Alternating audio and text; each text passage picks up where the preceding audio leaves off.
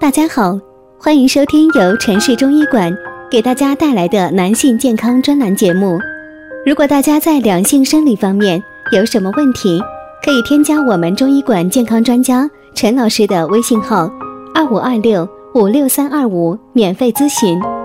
好了，现在由本栏目的主播为大家带来今天的节目。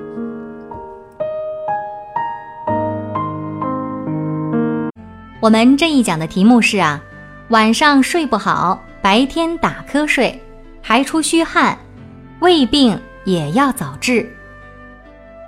有患者经常提问呐，老师，我化验单上呃什么什么问题也没有，但是呢，我就是感觉不舒服，怎么回事啊？哎，也许呢你也有这样的情况，但是到底是不是真生病了呢？针对患者的似病非病，我们该怎么办呢？先给大家讲一个小故事。在银行上班的小何呀，上班一直都很忙，最近总是提不起精神来，早晨起来就没什么力气，肚子上的肉啊也越来越多，那嘴巴里呢还总是感觉甜腻腻的。家里边的人呐，就让他去医院检查。可是查来查去呀，也没查到个所以然来。于是呢，在网上找到了李医生。医生仔细询问了小何一些生活习惯，并且呢，针对他的舌苔、气色、脉象进行了诊断。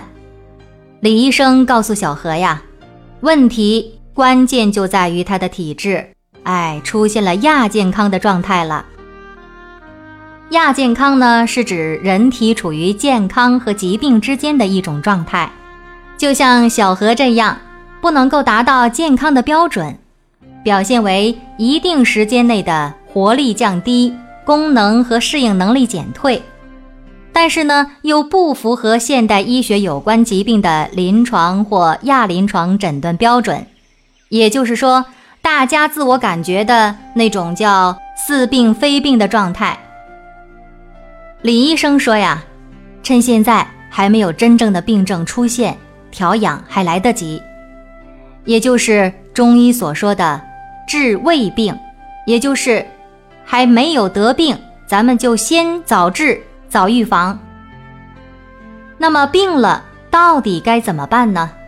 李医生告诉小何说呀，他目前的体质其实是属于痰湿体质，如果不注意调养。很容易发展成高血脂等慢性疾病。其实治胃病也不仅仅就是预防疾病，它还有一层含义，就是治病防变。生病之后防其转变，强调早期诊断和早期治疗，及时的控制疾病的发展演变。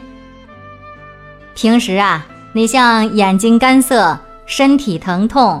耳鸣、头晕、头痛、便秘、咽干、心悸、自汗、嗜睡、畏寒、情绪低落、烦躁易怒等等等等，这些症状啊，都可能是亚健康的提示。